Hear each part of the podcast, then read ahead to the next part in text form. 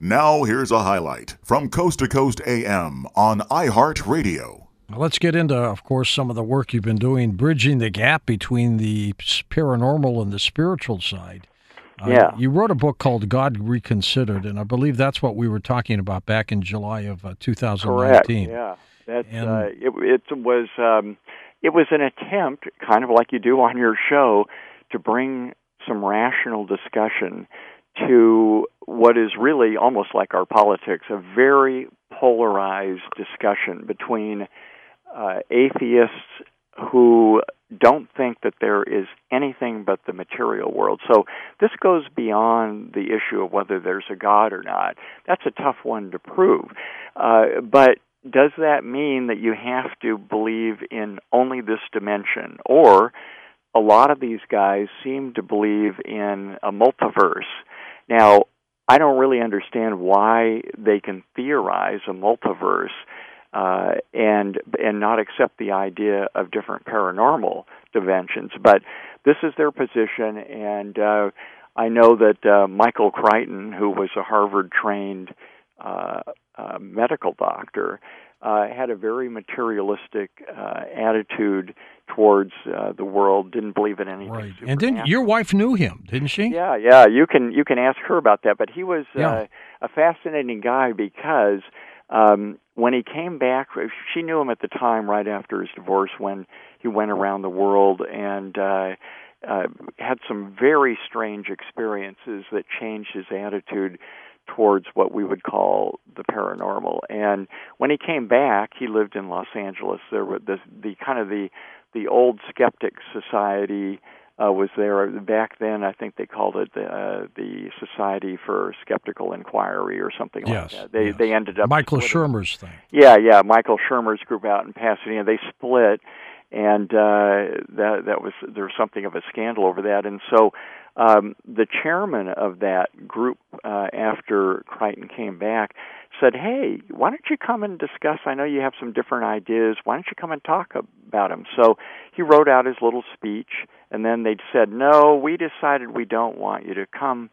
To it and so he got his revenge by putting it into the appendix of this book called Travels because the book deals with these strange things that happened to him and uh, and then when you read the the uh, the appendix, it is a discussion about why are the skeptics so close-minded? What are they afraid of? You know, and so in God Reconsidered, I kind of went through things like ESP and near-death experiences, UFOs, and showed that you really have to be irrational to ignore the evidence. Yes, you've got to have an open mind, but uh, I've dealt with Shermer and I've dealt with these other guys, and the the key to understanding the skeptics is, was in this classic study of why academia is 40 years behind the cutting edge science and it, it was called the structure of scientific revolutions. And it says the gatekeepers of conventional wisdom have been teaching their subject they staked their reputation for 40 or 50 60 years and so you have to wait for them to die or retire before your heresy can be put in their journals right. or you can you can teach it. And uh, the new gatekeepers uh, 20 years after that encounter say well you know we don't believe in your stuff but hey it's okay. You can get into the journal and then they have to retire or die. And finally the pioneers get a chance to really have this public debate. Uh, you probably know or know of Dean Radin, who wrote. Oh yeah, he's been Universe. on our program. Yeah, and and Real Magic, and I mean, in God Reconsidered, I, I I first encountered him when he came out with his book Conscious Universe, and he what he went through in the wake of that, aside from being fired from uh, Las Vegas University, uh, they would not review it in certain journals and and uh, in Nature, the British publication. They reviewed it, but they would not allow letters to be published showing you know what uh, a bunch of junk the uh, original um, review was, and the resistance is just incredible. So in Real Magic, he talks about some more adventures he had. Yeah, these guys are just like fundamentalist evangelicals when it comes to the paranormal. They don't want to know about it. You try to get them to read, uh, let's say, The Conscious Universe, which has the evidence for ESP. They will not open it. You know, they're very, very upset uh, at the idea that there might be something that they can't, you know, uh, handle something they can touch, something that was uh, been the scientific orthodoxy for the last hundred years. You know, they're they're just really behind the times. Is the bottom line. Have you always been a believer? Well, I grew up in a, a Mormon family, and one of the distinctive things about Mormons is they do tend to have supernatural experiences. Uh, it's very much a living religion, and uh, so it was just normal for me to hear uh, people, missionaries, and my grandparents and other people talk about having encounters with the dead, dead relatives, and saints and spirits, and all this kind of stuff. So I grew up as a believer, and uh, I really and, and did a lot of study on it, but I didn't have a mystical experience. I, I had a lot of weird synchronicities my whole life strange things would happen to me. You know, uh, I would be thinking about somebody and they would call me. I would run into somebody at a very strange situation uh, that led to important developments in my life. And a lot of these had to do with religion.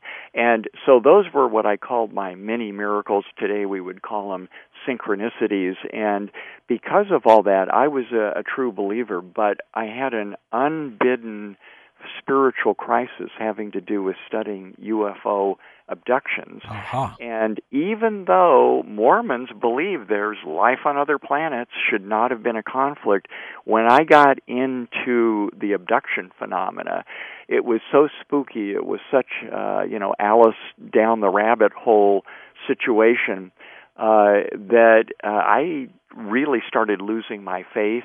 And that caused a spiritual crisis and a mystical experience out of nowhere.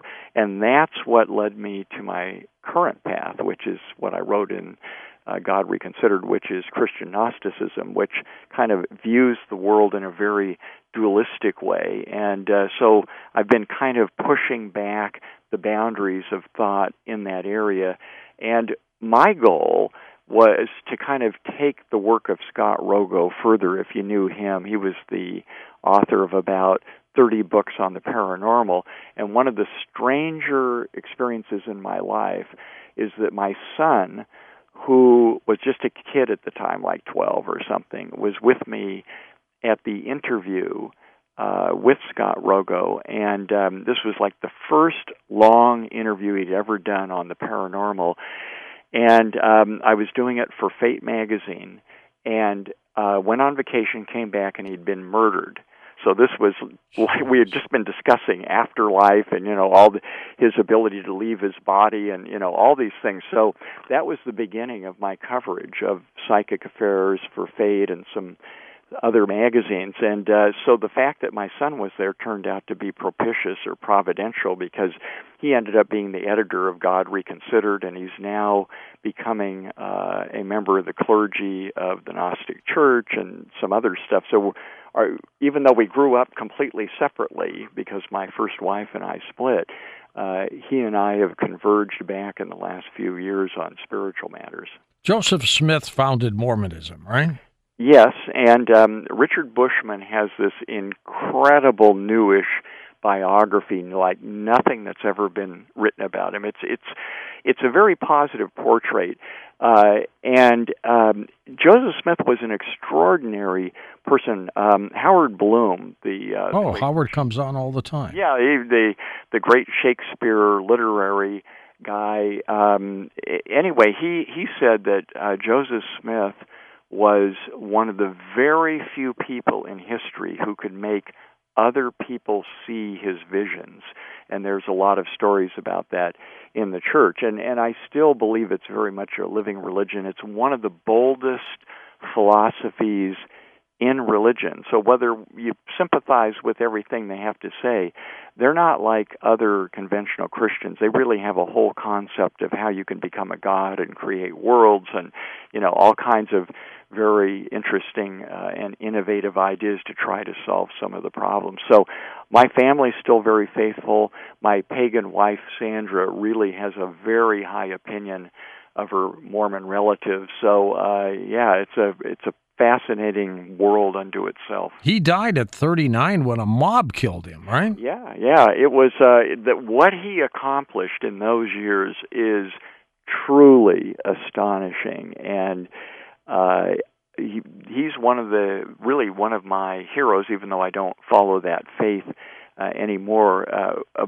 an incredibly innovative thinker. Eddie actually ran for president of the United States so he could have a platform, which is a whole thing unto itself. Yeah, he was basically assassinated partly because of the rumors about polygamy, which he started, and he had a supposedly spiritual reason for that. But um, but they did a lot of other things, you know, mysterious Masonic-like temple ceremonies and and uh, and they were very prosperous, hardworking people, and it made people jealous. They were worried about their political power. Mm-hmm. The, an, the, Book of Mormon didn't help him either, right? No, right. Uh, the Book of Mormon being a rival to the Bible, essentially the way other Christians saw it. This this was the ultimate heresy. This is like the Koran, you know, from their standpoint. But it was a one of the, the reason people joined the church was because. Uh, he and the Book of Mormon promise that if people pray about it, they will get some kind of manifestation, some kind of revelation. And it's so effective that um, people do have these experiences that tell them join the church. And I was a missionary for two years in Germany, and uh, the Germans are pretty hard-hearted and not very spiritual, but uh, we had a lot of really interesting experiences with people with that. So it's a it's a living faith, unlike most of the churches today. Bridge the gap for us, uh, Scott, if you can, between the paranormal, these things that you've been talking about, yeah. and the spirituality, because they do go hand in hand in many cases, don't they? Yeah, the I think you know we're we're just a bunch of uh, mortals feeling different parts of the cosmic elephant here, but um, I've Sandra and I have been doing a series of uh, discussing this on uh, the GodAboveGod.com, which is our little podcast platform. And um, basically, what I've tried to do after the book was published and and working with Sandra on, and my son on some of these things is to see how far we can push the boundaries.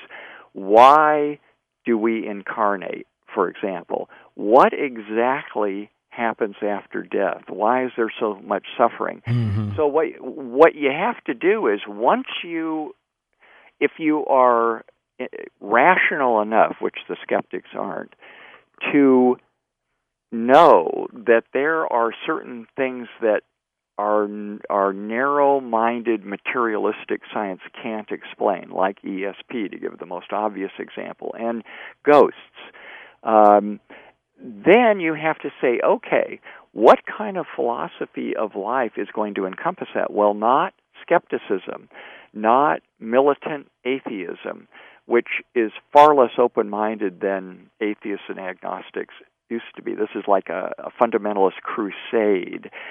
And so, if you are open minded enough to accept that there are unusual and unexplained things in the world, then you have to say, okay, so how does all this paranormal stuff fit into my religion or my philosophy of life? And so, what I've tried to do is is kind of find a framework that encompasses both uh, the kind of the ethical philosophical questions like why is there suffering. Listen to more Coast to Coast AM every weeknight at 1 a.m. Eastern and go to coasttocoastam.com for more.